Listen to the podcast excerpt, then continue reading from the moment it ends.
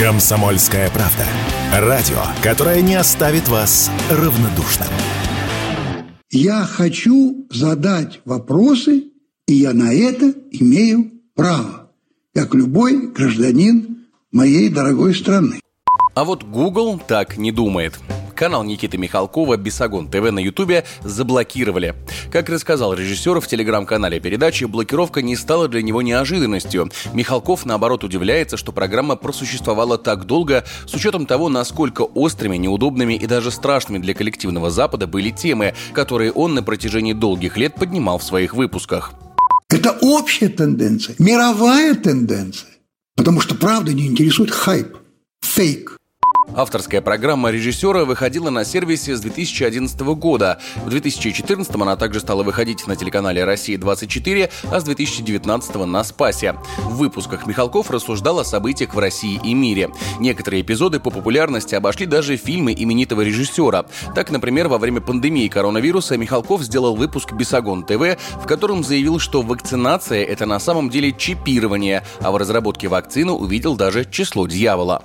Это не прививка в нашем понимании, это чипирование. В тело человека вживляется чип, исполняющий роль контролирующего органа на предмет соответствия характеристик ежедневной активности для какой-то криптовалюты. То есть те, кто управляют этими чипами, имеют полную возможность вами руководить, заставлять вас делать то, что им надо – Выпуск вызвал столько ажиотажа и негодования, что руководство телеканала «Россия-24» даже сняло повтор программы с эфира. Однако после все-таки зрителям показали ее, но в 11 вечера и 3 часа ночи. Михалков назвал это чистой воды цензурой. Вот оно все и вылезло.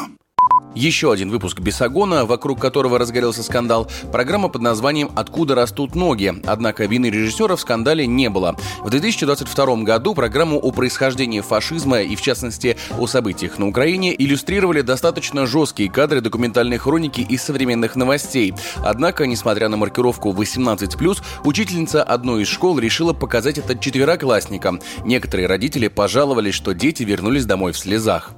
Вы осознаете мерзость этого. А некоторые фразы Михалкова из Бесогона и вовсе стали мемами в интернете и широко используются в отрыве от контекста блогерами. Если я что-то утверждаю, я не обязан представлять доказательства. Если вы утверждаете обратное, опровергая меня, это вы должны доказательства представлять. Разве это не так?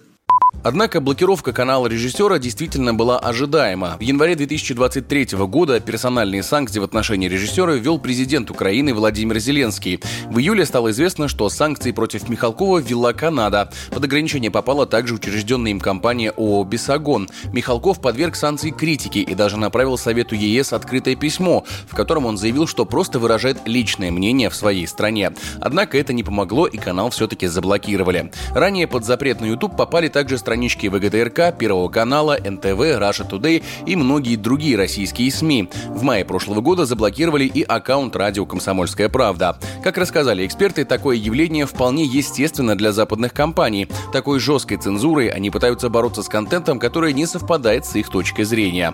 Об этом радио «Комсомольская правда» рассказал политолог, медиаэксперт и общественный деятель Павел Рыжевский содержание, которое и не укладывается в их картину мира, либо которое противоречит их видению какому-то, да, картине, да, которую они вот несут или хотят построить. И, соответственно, когда оно противоречит, они пытаются либо поменять как-то, то есть э, иногда вводят санкции какие-то разные, типа ограничения контента его какое-то, а когда они не могут справиться, они полностью блокируют. В марте прошлого года YouTube полностью отменил монетизацию для контент-мейкеров из России. Из-за этого большое большое количество блогеров перешли на отечественные площадки. Наибольшей популярностью стало пользоваться ВК-видео.